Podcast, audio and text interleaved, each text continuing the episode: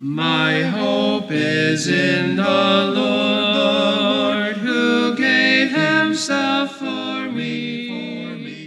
Hi, I'm John Hemminghouse, speaking for the Beacon Hope broadcast, a ministry of Calkins Baptist Church near Milanville, Pennsylvania. Today's message from the life of Christ involves two incidents that have a similar theme. Right after Jesus performed the great miracle commonly called the feeding of the 5,000, Christ urged his disciples to get into a boat and head across the Sea of Galilee towards the town of Bethsaida. However, on that trip, the disciples ran into a major windstorm that blew them out into the lake and into a life threatening situation. Further, once they finally came to land, they were not at their intended destination. So let's follow Jesus and his disciples into a storm that seems to blow them off course and see what we can learn.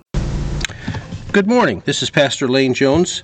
I wonder if I might be speaking to someone today who you feel like your life has been blown off course and um, you're in a, a, storm and, and you're wondering if you need to even have a new direction for life. Well, that's actually what we're going to be talking about uh, this morning.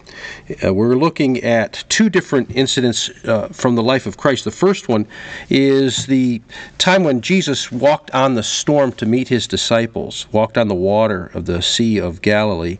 And then the second one, which is uh, quite a bit smaller, only mentioned in the Gospel of Mark, is what happens to the disciples when they got on shore in a different spot than actually they had intended to go. And so I'd like to start this morning by reading what I will call a harmonized account of Jesus walking on the water. And uh, the, this account is, is found in three of the four different Gospels Matthew, Mark, and John all record it. So what I've done is I went back through the three accounts and I, uh, almost like if you're looking at an accident scene, you're getting three different witnesses. So you, you put all the details uh, that are you that are the same, obviously, and then the ones that are unique, you, you throw them into the account as well. So what I how I did it Matthew's account seemed to be the dominant one. It actually contains uh, one extra section in it about Peter himself walking on the water to Jesus. Those of you may be familiar with the, with the story. And uh, Mark and John also add some details. So uh, I'm going to go ahead and read that. And uh, this is putting all three gospel accounts together. Therefore, when Jesus perceived that they were about to come and take him by force to make him king, um, let me just stop for just a second there and tell you that we, what has just happened is the feeding of the 5,000. We dealt with that last week. If you want to look at our podcast on that, you're more than welcome to do that. It says, Immediately Jesus made his disciples get into the boat and go before him to the other side to Bethsaida, while he sent the multitudes away. Now, when evening came, his disciples went down to the sea got into the boat and went over the sea toward Capernaum. And it was already dark, and Jesus had not come to them. Then the sea arose because a great wind was blowing.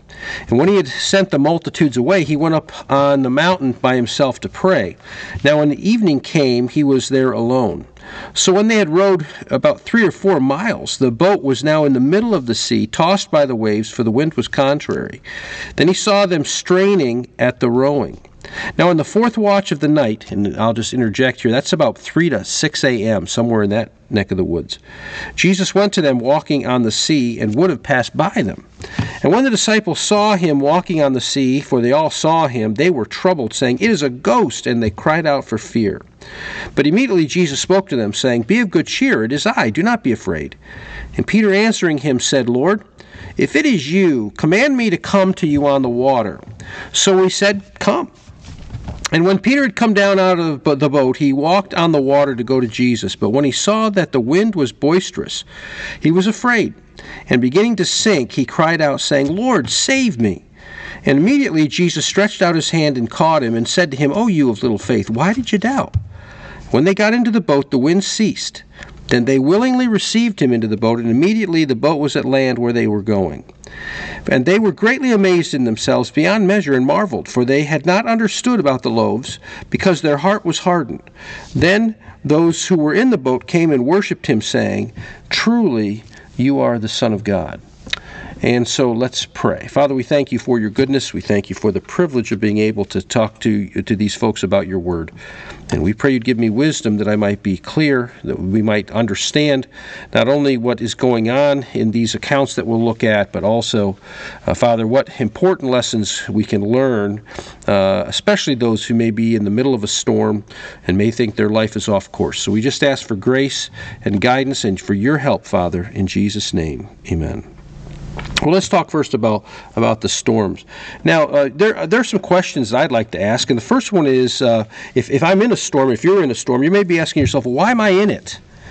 And one of the things that can really frustrate us is when we think there's human error involved. And you could kind of argue that for the disciples here. The, the crowd, uh, after Jesus had just fed the 5,000, the disciples were all there at that time and, and uh, helped in that uh, uh great miracle. But the crowd, uh, as a result of that, was really excited about the possibility of making Jesus king of Israel. And so they actually were talking about doing it by force. And it's interesting that Jesus wants to get his disciples out of there. And we talked about this a little bit last week. It, it could be in the fact that he doesn't want them to enter in and, and encourage this at all, because um, they might have been tempted along the same line. But the bottom line is um, that they that he wanted them to uh, to move on, and so you could say, well, if the crowd hadn't have been so uh, ramped up about making Jesus king, maybe this maybe Jesus wouldn't have had to uh, tell his disciples to get out of there, and so you could argue a little bit for human error. Um, you could also, however, say that the disciples were in the storm more because of of what Christ had told them to do. And that is, he told them to get in the boat. He told them to go across to the other side. So in this particular case, they're in, in the middle of a storm, and it's really because they have obeyed the Lord. When I think about that, I think about a character in the Bible named Joseph. And uh, Joseph had was in a very dysfunctional family. There were back in the days of polygamy. Uh, he was uh, uh one of 12 brothers. He was the 11th of the 12. He and his uh, and his only full blood, blood brother of those of, of all the other 11 was was younger than he was, and so um, and both of them had the had the both the privilege and in some ways uh, would be used against them of being the sons of their father's favorite wife of the four. And so Joseph's brothers, when they figured out that dad favored uh, Joseph more than the older 10, then there became a some great hostility between Joseph and his brothers. And the time came when uh, um, Joseph is older, he's about 17 by now. And uh, his brothers were doing some shady deals. Uh, uh, actually, they were shepherds, and, and they were doing something that wasn't right, that Dad wouldn't have wanted. And Joseph went back, told Dad about that. And you know how some people feel about those that uh, they call it ratting on somebody. There's those that tell the authorities about what's going on. And so the brothers hated Joseph all the more for that. And there came a day when when uh, Jacob, Joseph's father, says to him, I want you to go and check on your brothers and see how they're doing. And again, probably Joseph is going to be held accountable to be honest about what's going on with his brothers. And so he's he doesn't you know he doesn't say to his dad, you know, Dad, the, my, the, the brothers don't like me.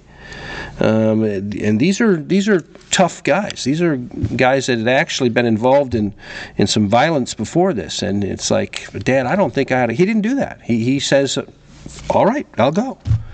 And as a result of going, now those of you that know the story, Joseph's brothers talked about killing him. Instead, they decided to mercifully sell him into slavery to a group of uh, people that were headed down toward the land of Egypt, and so Joseph becomes a slave. You say you, that's that's a storm, and wouldn't you think you could kind of blame that on human error? Yeah, on saying that you know if my brothers weren't so bitter, and if they weren't, and if Dad hadn't told me to go, but the bottom line is, is Joseph was obeying the Lord. He was honoring his dad. He was obeying what, what his father had told him to do, and the Bible tells us to honor our parents. And so you really could argue that, that uh, Joseph was in a storm, a terrible storm, slavery, uh, because of loyalty to God and to his dad. And so these disciples are in that. And, and, actually, if you're in one of those spots where the truth is you've done the right thing, You've been trying to walk with God, and major trouble has come into your life. At least you can hang your hat on this, and that is, I'm in God's will in what I'm doing. But I know that there's some of you, and you're thinking, well, that's not me. To be honest with you, I've been, I'm in a storm, and it's really probably my own making. And, um, and that makes it tougher, doesn't it? It really does. Now, I'll just tell you that God's still ahead of the storm. He knows uh, the fact that you were going to be in it. He knows uh, what caused you to be in it. I'm not saying the answers are always easy, but I will tell you that there's still stuff for you to learn from what is going on here. And so I pray that you'll hang on. But if you're one of those that is in the storm and honestly you've been trying to follow the Lord, you've been obeying the Lord's will, and Jesus told them to go to the other side. Um, at least you can hang your hat on the fact, okay, I'm, I'm in the will of God in where I'm at, and I need to trust Him in that uh, situation. Now let's talk about the storm itself. Uh, what do you, what type of things do you do you face in life that that um, that constitute a storm? Well, first of all, it, it often involves a sudden onslaught. It, it, it comes on you suddenly. And as it was described here in the account, it says, Then the sea arose because a great wind was blowing.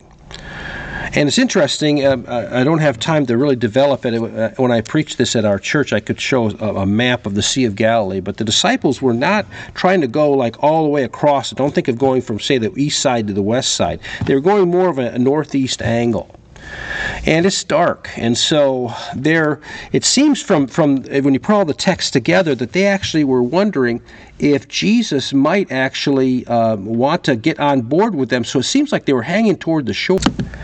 That also would have been a very good idea because it was dark.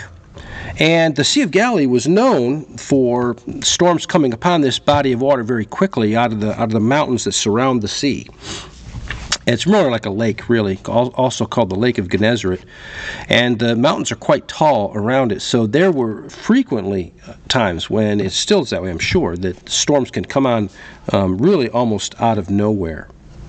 So there seems to be a couple good reasons why the disciples would try to stay near shore. One is in case Jesus, after having dismissed the crowd, might be walking around the outside of the lake. And then the second reason, obviously, is to keep from being out too far into the water in case a storm comes up. But what the, what the scripture describes is that the wind was contrary, and those disciples get blown out into the middle of the Sea of Galilee, and they're struggling. And so this sudden onslaught, they, they really couldn't keep the storm from from getting uh, worse. They, they they they were caught in it. And then there's this also this sense of separation from Christ. It says, when he had sent the multitudes away, he went up on the mountain by himself to pray. Now, when evening came, he was alone there. And you can understand if you're one of the disciples and this storm is kicking up and you're getting blown farther and farther out into the middle, exactly where you don't want to be. Uh, because you'd like to be close enough to shore that you could pull it in. And as that's happening, you wouldn't you? If I, I know I'd feel this way, and that is, where is Jesus? Boy, wouldn't it be great if we could just have Jesus on board here? He would know what to do. He'd have the power to help us. Often, when we're in a storm, it seems like God is not around. And if you feel that way at times, even when you're trying to walk with the Lord, you're not alone. Psalm 1, Psalm 10 in verse 1 the psalmist says this Why do you stand afar off, O Lord? Why do you hide in times of trouble? So that's how sometimes we feel. It's like, you know, it's in those times of trouble where I really need you, Lord, and it seems like you're not there. Well, you're not the first person to think that, and I'm glad it's recorded in the scriptures so that we can understand other people felt the same way. Well, where was Jesus? Well, according to the scripture, he was praying. And the disciples, they're struggling. And this is a pretty wearisome struggle. John says they had rowed about three or four miles. I think that may be longer than the trip was, was in totality supposed to take. But again, because they're getting pushed farther and farther out. And, uh, and, and can I also say this? It, when I calculated roughly the time they'd had to leave because it was right around seemed to be right around sunset. From sunset to to say 3 to 6 a.m in the morning I'm, I'm taking the earlier time 3 o'clock we're looking at being out on the sea of galilee struggling against this windstorm for maybe six and a half hours. Can you imagine?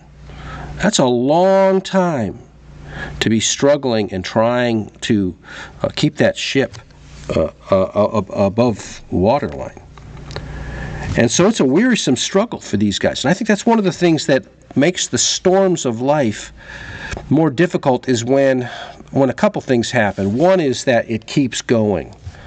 Uh, when you lose a loved one and, and you have the funeral, you kind of get through that. The, the family and the friends, they come around you and they, and they minister to you, but then they go home. And it's not over for you. You're going to live with that loss. And, and, and the reality of that, as that begins to set in, they see the, the wearisomeness of that storm. And, and also, it can not only be the the uh, the length of it, but the very much the, the difficulty and, and understanding a loss better as you move forward and how difficult that can be and, and, and thinking about the fact that it does for me there's no light at the end of the tunnel. I think that can be very discouraging for people. This is not only a wearisome struggle, but it's a dangerous struggle. Matthew, who along with John was on board, wrote, The boat was now in the middle of the sea, tossed by the waves, for the wind was contrary. Now, I wonder if, if uh, Satan wasn't trying to do something here. I don't know. But I just know this these, these men, we know at least four of them are, are active fishermen. That was their occupation. And they're working hard, and this is a very serious situation. So we see this sudden onslaught of the storm. We also see this sense of separation from Christ. Where's Jesus? Well, he's praying. But the disciples, they're struggling. But it's interesting, too, that Jesus was noticing. Jesus saw them. And in Mark's account, he tells us that he saw them. And he sees you too. I remember watching a, a basketball game from Damascus Christian Academy years ago. And um, Nick Barner was the coach on that uh, team at the time. And it was a close game. We'd gone to a game, it was down Wilkes-Barre way. They were playing a Christian school down there. And it was close. And uh, this Nick's best player was going up for a shot right near the basket. And probably got fouled. But anyway, the shot doesn't go in and then there's no no foul call, and the ball goes out of bounds. And make matters worse, it's considered out on uh, the Damascus player, so uh, the ball's going to be going the other way. And I remember the young fellow, it's a good athlete, turns around, and you can just see the frustration on his face as as he's convinced, hey, I was fouled. That's why the shot doesn't go in, and then the ball goes out of bounds, and you call out on us, and you can just see the frustration as he turned around. He looked over at Coach Barna, and it was rather interesting exchange between the two of them. Nick just shook his head up and down like, I saw it, I understand. And you know what? The young fella, that was good enough. He realized, hey, coach saw what really went on there. Not going to change it anyway. And he went back and he started playing all the harder. You know, when we realize, and I've been through situations like this where you have a relationship with somebody, a friend, and it seems like there's something that comes into that relationship. It's a misunderstanding. And every time you try to touch that and try to fix it, it just blows up all the more. And I've had that happen where, honestly, I was willing to apologize. I was willing to do whatever I could to make the situation right, and it just wasn't going to happen. I mean, they just were going to believe ill of me. And there's times when I've just had to look up to the Lord and say, you know, God, I, you know, I, I know you see it. You see my heart.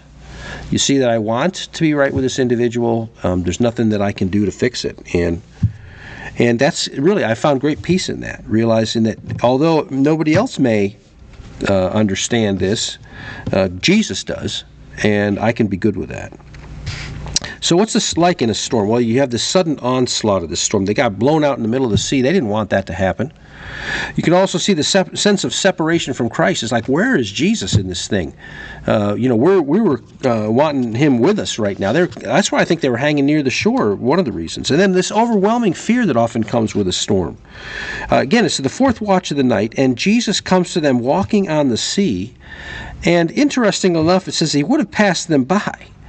Now, I don't really understand that, but it says, And when the disciples saw him walking on the sea, for they all saw him, they were troubled, saying, It is a ghost, and they cried out for fear. And I get that. I Again, I've never been in a, a situation where I really was convinced I was going to die, but I can understand that these guys might be thinking, This must be some death angel or whatever, and this is it.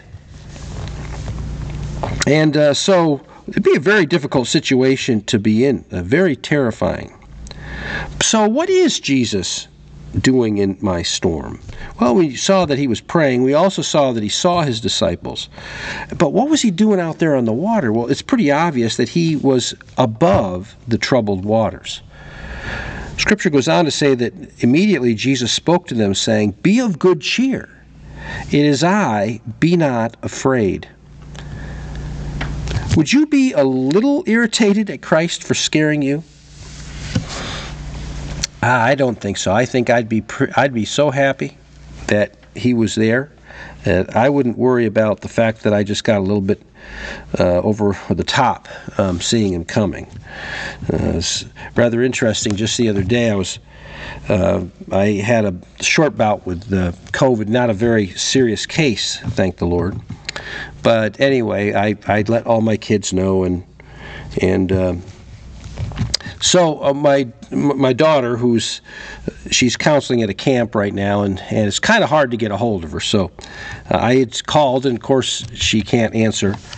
So I left her a, a, fake uh, message, you know, on her phone, claiming that uh, I had three hours to live, and and I, I thought it was uh, uh, pretty obvious that I was just joking.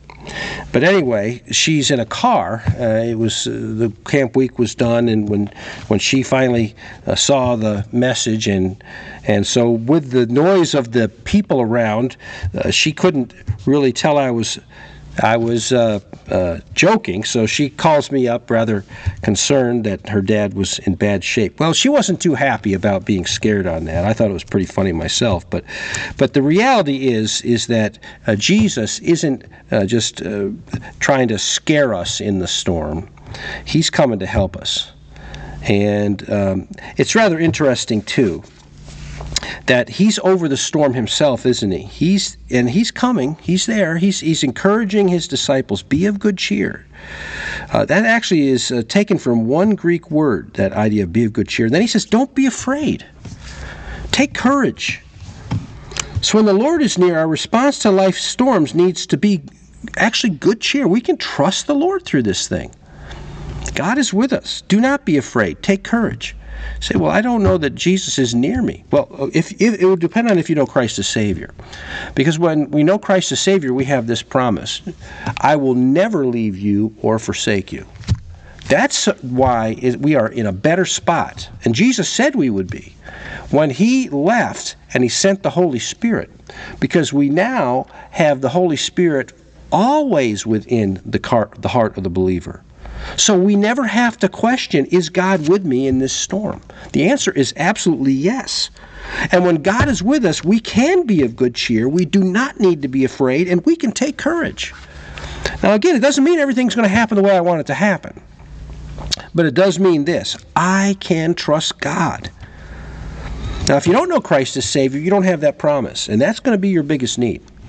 You're going to need to know what it's like to have Jesus Christ in your life. And let me say this that that's a choice you're going to have to think about. And, and I pray you'll make the right choice. But it is not just merely, well, okay, I'll, I'll let God in and then I'm going to do whatever I want to do. It is a choice of surrender.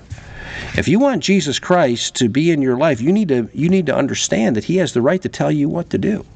You need to repent of your sin. You need to turn away from your sin and turn to Christ and let Him come in and cleanse your life and, and change you. So Jesus is, is encouraging these men. They are his disciples. They're, they are following his will. And so he can tell them, be of good cheer. Do not be afraid. Take courage. What's Jesus doing? He's, he's over the storm himself. He also is empowering people of faith to overcome the storm as well. And it's rather interesting. Peter is a different breed. He really is. Matthew's account talks about this. It says, And Peter, answering him, said, Lord, if it is you, command me to come to you on the water. And he's the only one of the 12 that does it. And I could tell you, I would be with the other 11. I really would. I'd be hanging on the side of the boat or I'd be bailing or trying to hang on to an oar or something. I don't think I would do what Peter did, but Peter that's just his his character, man. He he wants to step out and he wants to do the same thing that Jesus is doing. So Jesus said, "Come." And when Peter had come out of the, from down out of the boat, he walked on the water to go to Jesus. But when he saw that the wind was boisterous, he was afraid, and beginning to sink, he cried out, saying, Lord, save me. And immediately Jesus stretched out his hand and caught him, and said to him, O you of little faith, why did you doubt? If you're just joining us, you're listening to the Beacon of Hope broadcast, a ministry of Calkins Baptist Church. Now, back to the message. Now, again, Jesus is teaching Peter, he's stretching his faith. He's saying, Peter, you did well, but you know what? You didn't really have a lot of faith there. You should have kept trusting. But isn't it? I'll tell you what, I'm not in a spot to criticize Peter. I wouldn't have been out in the water in the first place. Peter wanted to do what Jesus was doing. He Jesus gave him permission to take this step of faith, and Peter was enabled to imitate Christ for those few steps. Peter's faith, however, wavered, didn't it? And I don't blame him. Uh, I can see how that would happen, and Jesus delivered and challenged Peter then to greater faith. Now, you, you learn to trust me, Peter. You have a little faith here, but why'd you doubt? Why did you start worrying about the wind and the waves? And many people have pointed out, I think it's an accurate, it's a good thing to say, and that is that Peter his faith is keeping him up as long as he has his eyes on Jesus. When he begins to look at the waves and listen to the wind around him, that's when he starts to doubt and he starts to sink.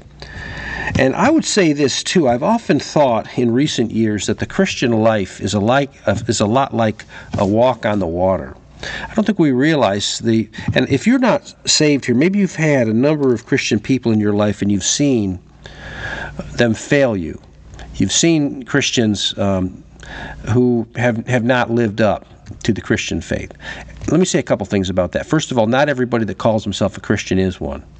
And it doesn't matter how long or how uh, loud they may say they are, um, the ultimate proof is is in our life and our, the fruit of our lives. So you, you can't always say that everybody that's claiming to be one is one.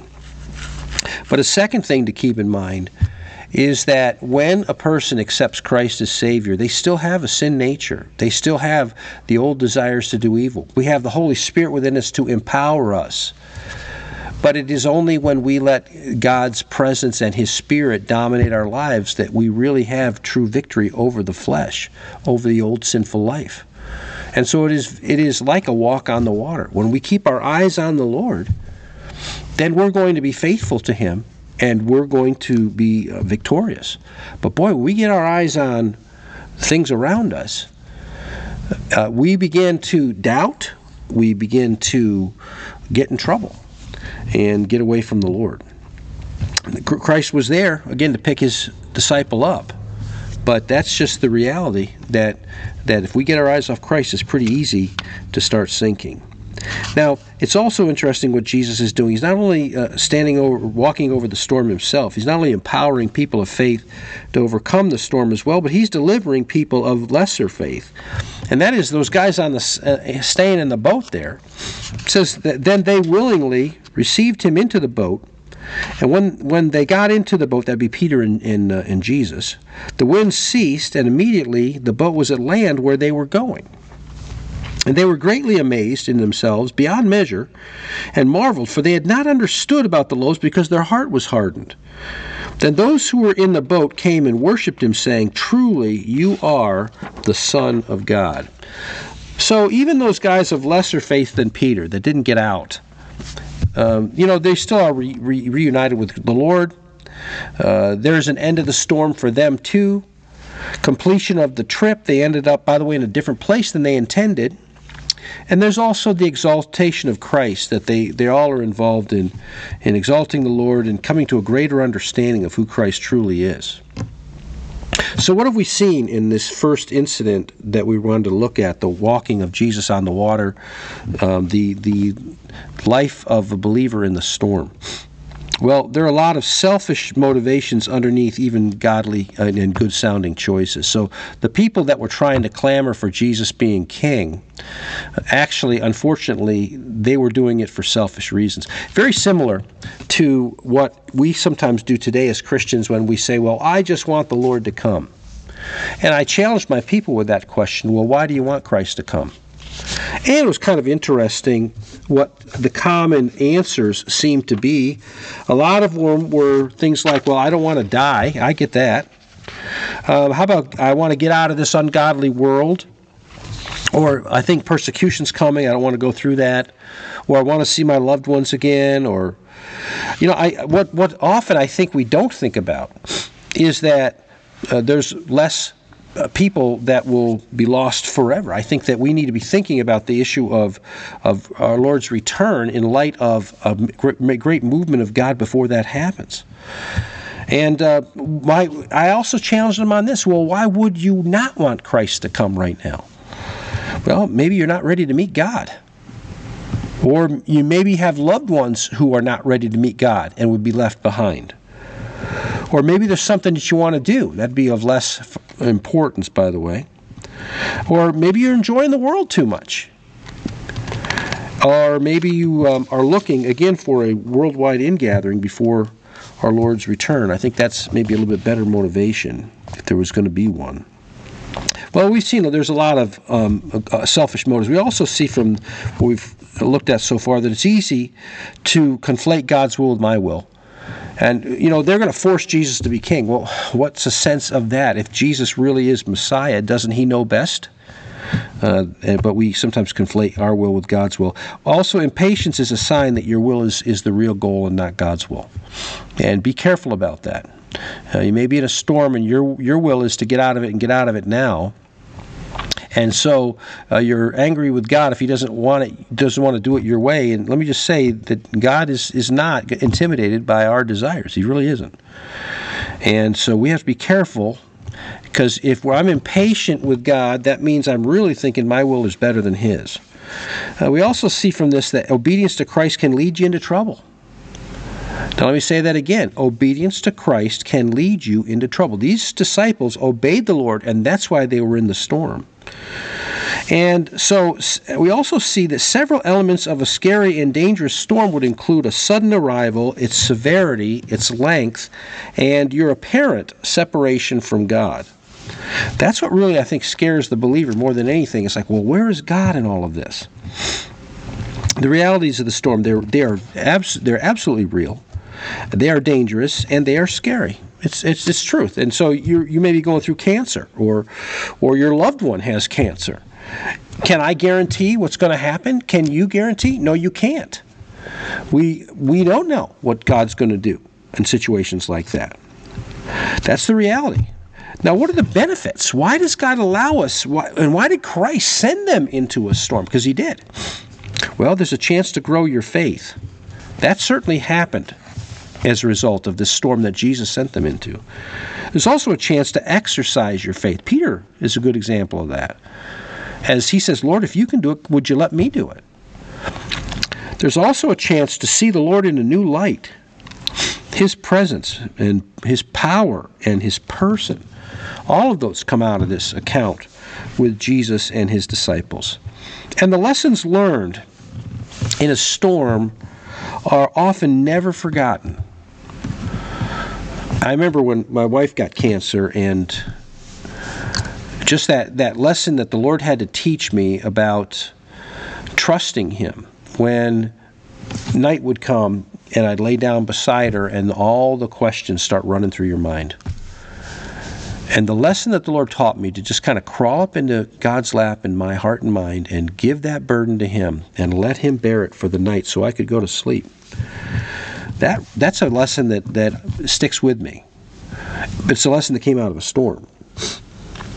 There's also, uh, all storms for the believer will eventually end. And that is a great blessing that when you know Christ as Savior, we know that the best is yet to come that we have to look forward to heaven. But if you don't know Christ as Savior, I, I can tell you that this is the best you're going to have it. And the worst is coming for you. God's wrath is coming for you. You need to turn from your sin and turn to the Lord because hell is real. Jesus talked about hell more than he talked about heaven. Why? Because he wanted to warn people, he didn't want them going there. So we've looked at this storm, but now let's talk about the landing, or what we would look at as being off course. Jesus said he wanted them to go to Bethsaida. But that's not what happens. So we've got to turn to the Gospel of Mark at this point. This is the only Gospel that records what happens next. Because it's interesting that I believe it was John that had said at the end of his account on Jesus walking on the water that as soon as Jesus got into the boat, immediately they were at land. So where were they? John chapter, uh, excuse me, Mark chapter 6, starting with verse 53. And when they had crossed over, they came to the land of Gennesaret and anchored there. Now, that's not the same area that Jesus had told his disciples to go. And when they came out of the boat, immediately the people recognized him. So, again, Jesus had told them to go to Bethsaida. That was back in Mark 6 and verse 30, 45. The disciples actually, that the night when they got into the boat, headed toward Capernaum. Capernaum wasn't as far as Bethsaida. Maybe it was a, a little bigger city. That's what I'm kind of picturing, and maybe closer to the shore. So they kind of set their boat toward that, those lights maybe. But um, they ended up in a different spot completely from those two. But they ended up obviously where God wanted them because the Bible says that as soon as they got in, Jesus got into the boat with Peter, they were immediately at land. So God put them where He wanted them. They landed exactly, although it was different than they anticipated and different than where they were headed. Jesus is going to still take them up toward Capernaum in that direction. But where they landed was what would have appeared to them to be off course. It reminds me of the um, the pilgrims who were coming over to this country back in 1620 uh, and landed up at what we now call Plymouth Rock. Uh, they landed off course. They were supposed to be settling in the English colony of Virginia. And it's rather interesting that uh, because they were blown off course by a major storm, and the storm was so severe that it broke the mast on the Mayflower. There was thoughts that they might have to turn back, but again, as God would have it, they had a screw. And one of the guys in our my church said the screw was actually, I believe, for a printing press, something along that line. But they were able to use that to help prop the mast back up and reinforce it, and so they were able to continue on and actually made it um, off course, not in Virginia, but up beyond that territory in what we now call New England, in, in Massachusetts area of uh, Cape Cod. Now they get up there and uh, they realize that they're out of English jurisdiction, out of out of the, the place that the charter that they had come with was uh, um, active for. And so there were some on the ship. You need to understand that they're not all uh, separatists, uh, believing Christians. Uh, there was a, a, minority, I think, of actually uh, that were in that uh, particular group. There were other Church of England people. There were other individuals that were coming over to the New World for whatever reason. And so there were some of them that were actually talking about the fact that, hey, we're not under uh, English jurisdiction where we're at. We can do what we want to. And so there was some talk about anarchy, just kind of going off and doing our own thing. And so they got the, uh, the men of the ship together and they decided that that's not a good idea, that they needed some form of a government, and they formed what was called the Mayflower Compact. It's one of the most significant documents actually ever written. As they established representative government in uh, this new colony in, in the, what they called the northern parts of Virginia, but actually it was outside of the of the charter area. It's rather interesting that when you are blown off course, and now you're on a you're in a different location than you had planned to be in life, direction is not always clear, is it? It's like, what do I do from here? A good example of that is Abraham. In Genesis chapter 12, God told Abraham to leave his country, his kindred, his father's house to go to a land that God would show him. And it's kind of interesting that God didn't tell him, according to Hebrews chapter 11, verse 8, God didn't even tell him where he was going to end up landing. So, can you imagine Abraham going home and telling his wife Sarah, now we're going to have to move? We have to leave all of our family behind. We got to leave our, our, our everything we know behind. Well, Sarah says, Well, where are we going? I, I don't know. God didn't tell me where we're going to end up staying. He just said, Move on, move out of here. And God bless Sarah. She was able to do that. She followed him. Going back to uh, to Joseph, you know how does how does he handle this whole thing of being sold into slavery? Psalm 105 verses 16 to 19 tell us that God actually was in that whole thing. Not that God was encouraging the brothers to sell them into slavery, but God was ahead of what they were doing. God had a plan for what would happen to Joseph, and he's he, he's um, it talks about his uh, uh, being him being in irons that they they actually hurt him. Joseph is in a spot where, what, am I going to do with this? How am I going to handle being sold into slavery? Direction isn't always clear. But I will say this direction is, when you're in the storm and you're blown off course, direction, uh, direction is incremental. Now, what I mean by that is there is something in front of you that you need to do. God, what, what makes the storm so confusing, confusing is you can't see the big picture. You, you don't understand where this whole thing is going to end, where God's taking you. But if you know that God's with you in the storm, you don't. You can just in your heart and mind, divorce yourself of understanding the big picture, saying, Lord, okay, I may not understand where this is headed. I'm just going to do this. I'm going to do the next thing that I'm supposed to do that's obvious right in front of me. And you will find there will be something obvious in front of you when you're supposed to move. Let me go back and talk about the Mayflower Compact again. That's exactly what happened. The men had an obvious thing in front of them, and that is this either we're going to have anarchy or we're going to have to come up with a form of government. And so, as they prayed and as they thought about it, they came up with a very good solution.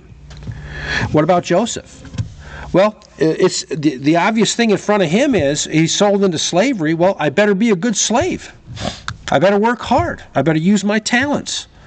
As a result of that, Joseph is exalted.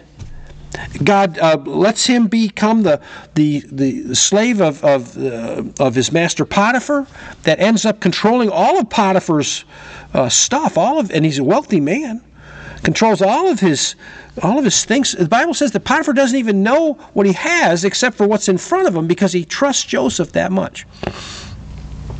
But what did happen behind Potiphar's back is Potiphar's wife begins to to tempt Joseph to commit adultery with her. He's a good looking young man. He's obviously very intelligent.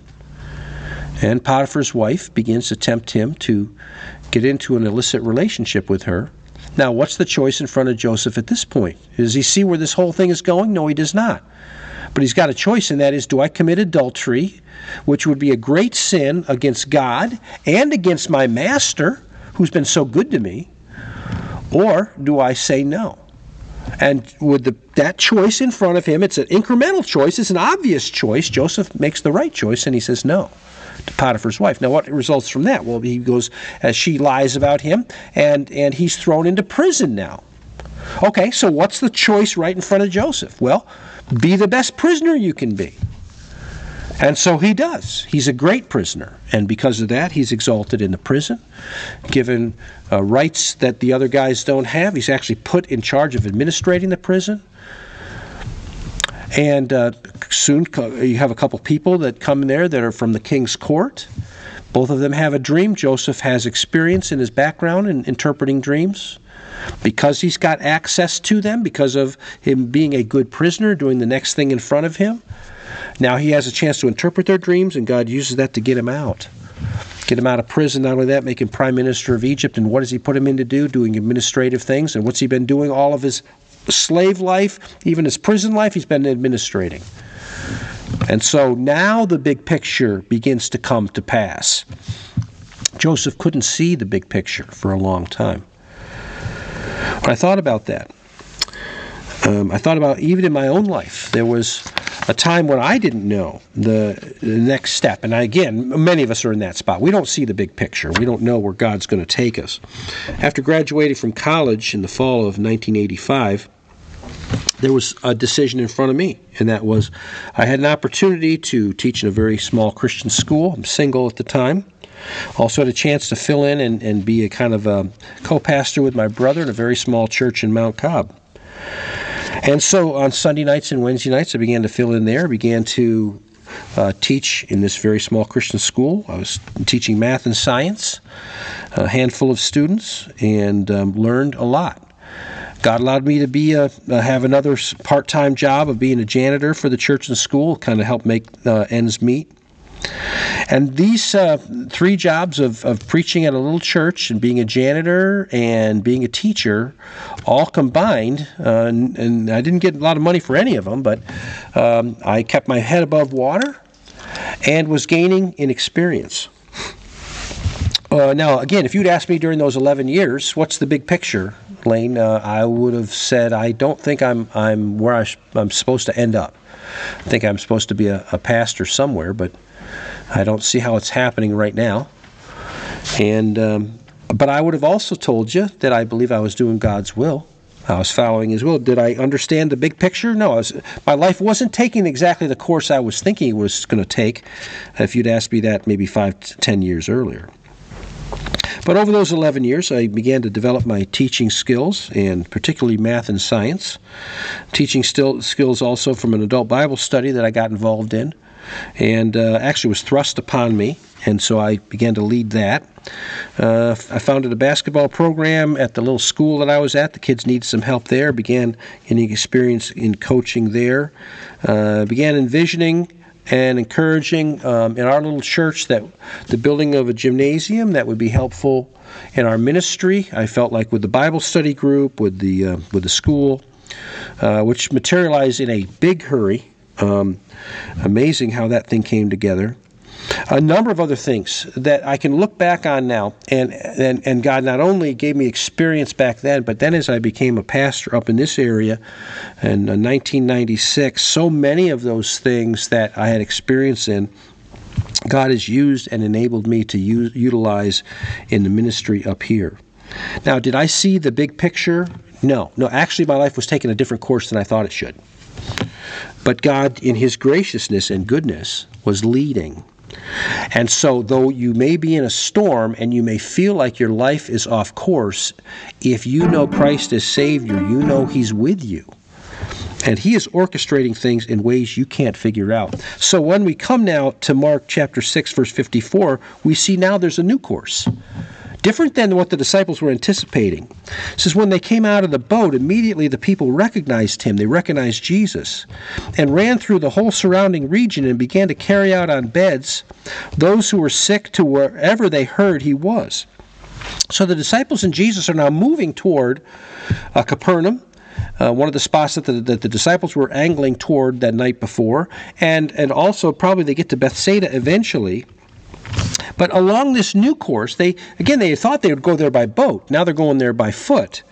They see people recognize Jesus. He had done most of his miracles that are recorded up to this point in his ministry. The vast majority of them were up in the Galilee region, so many, many people knew him up there. And they knew uh, that he could help them. And some of them had obviously experienced it before, others had witnessed it. So now these people begin to run through the little towns as Jesus now is walking his way toward Capernaum. They're, they're running through the towns and they're, and they're telling people that Jesus of Nazareth is coming through. And now here flock the people that need help. People that they wouldn't have encountered had the boat gone directly to Bethsaida the night before. The new course ended up in new experiences where they could help other people that they probably wouldn't have met if they had gone a different course. So there's all these unexpected opportunities, many people to help. And the effort was made to get people to the place where they could get help. Verse 56 says, Wherever he entered into villages, cities, or the country, they laid the sick in the marketplaces and begged him that they might just touch the hem of his garment. And as many as touched him were made well. And this is now the pattern that's going to be going on in Jesus' ministry up in that region. So there's these blessings of this new opportunity to benefit the people and to the pleasure of the Lord because the Lord desires for people to be helped and ministered to. So, what do we see about this new course? Well, we see that following God's direction does not always lead to the expected end that you and I think it's going to. You know, we may have it kind of plotted out how things are going to work. Like in my mind, uh, I'm, I'm going to go to college, going to meet my wife there. I'm going to uh, get married shortly after college. I'm going to go off into ministry. Well, that didn't happen. I didn't meet my wife till I was 27 and didn't get married to her till I was 29. We were we were living on opposite ends of the state of Pennsylvania, so it didn't exactly work the way I thought it was going to work. Following God's direction does not always lead to an expected end. Following God's direction, but always leads to God's intended end. God knows what He's doing when He allows your life to be blown in a different way than you thought it was going to be. Following God's direction can also lead to long-term vision. It's it's it's a lot easier to, to eventually turn your back around and look back and say, oh, Now I see why I went through that experience and that experience because of, of now what I'm experiencing now. It's and and sometimes God then kind of breaks the fog and lets you see the long term vision. When Joseph is finally brought out of prison and put in front of Pharaoh, and Pharaoh says, Okay, I'm going to make you prime minister over all the land of Egypt. Now he begins to see. It wasn't all done yet, but he begins to see that God has been orchestrating the whole thing all along. You also see that following God's direction often leads down unexpected paths, and, but those paths often involve small steps. Like Joseph, just doing the next thing in front of him. He wasn't given long term direction until very until very late in that whole scenario going on. His life looked like it was blown way off course, but taking those small steps of fearing God, of being a great slave, of refusing sexual temptation, of being a great prisoner, of not hanging his head and, and just quitting on God. Those kind of obvious decisions that are right in front of you are the kind of decisions you're going to need to make as you're as you're seeking now for that new course in life. God, what do you want me to do? We also see the following God's direction involves faith, especially when you're blown off course. Okay, especially when it's not turning out the way you thought. You got to keep trusting that God is is in this thing. That God is still with me. It doesn't matter how I feel. That if I've accepted Christ, I truly know Him as Savior. And again, that's the big key. But if you know Christ as Savior, you got to trust that, that He's in this thing. And He's going to lead you if you'll just follow Him. We also see that following God's direction leads to good ends. You often are better prepared for the future. Others you would not have encountered are now helped, and God is glorified in the whole process. Now, let me go back to Joseph. What if Joseph had just said, Well, I can't see any good that's coming out of this thing. Here I resisted temptation from Potiphar's wife. I got thrown into prison for it. I, I was already thrown into slavery for obeying my dad. I'm done on God. What if Joseph had done that? Well, if he if he quit before he became a great slave, he wouldn't have had a chance, very possibly, to interpret those dreams, would he? No, you got to keep taking that next step. That next step. And I'll tell you that failing to follow God's direction is pretty scary. Many times we think, well, I know better. Disciples could have said that. Well, Lord, we shouldn't go out in the sea this late at night. And yes, they did get into a storm because they obeyed the Lord, but God had a purpose in that storm. And and again, sometimes it means you get blown off course of what you thought you should do. But I'll tell you this, better to get blown off of course because of following God than get blown off course because you followed your own direction. And so what do you do? What do you do when you're facing unnecessary circumstances because, quite honestly, you blew yourself off course? You know, the team that goes to the party against the parents' wishes and then all of a sudden she gets into some very dangerous or ungodly situation that she could have avoided if she simply had done the right thing. What do you do about that? Well, what Proverbs tells us is that if you hide your sins, you're not going to prosper. But if you will confess and forsake, you'll have mercy. Get right with God and get right with God immediately. Make, uh, make Him the priority of your life again. And if you've never accepted Christ, do so now because following God's direction is what makes your life meaningful. When you're following Jesus, the truth is you're never off course, but you're never on course until you know Him as Savior. Father, help any who may be listening this uh, morning who do not know Christ, Lord, may they realize that you're the answer. May they come in faith and repentance to you and turn their lives over to you. And I pray for Christians, Lord, who have been discouraged because they feel like their life is off course. May they realize when you're in their lives that you're always in control and you can help. And so may they trust you even when they don't understand. In Jesus' name, amen.